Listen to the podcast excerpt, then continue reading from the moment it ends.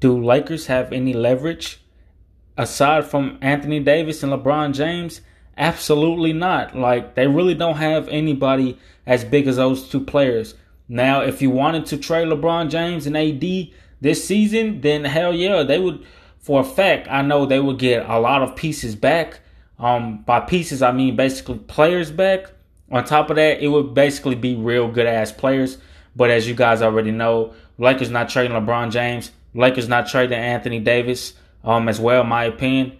Um, so to be honest with you guys, no, Lakers really don't have any leverage unless they maybe give away uh, Kendrick Nunn, uh, possibly THT, maybe Wenyen Gabriel, but I think they should keep for a fact Stanley. Well, they're keeping Stanley Johnson for a fact.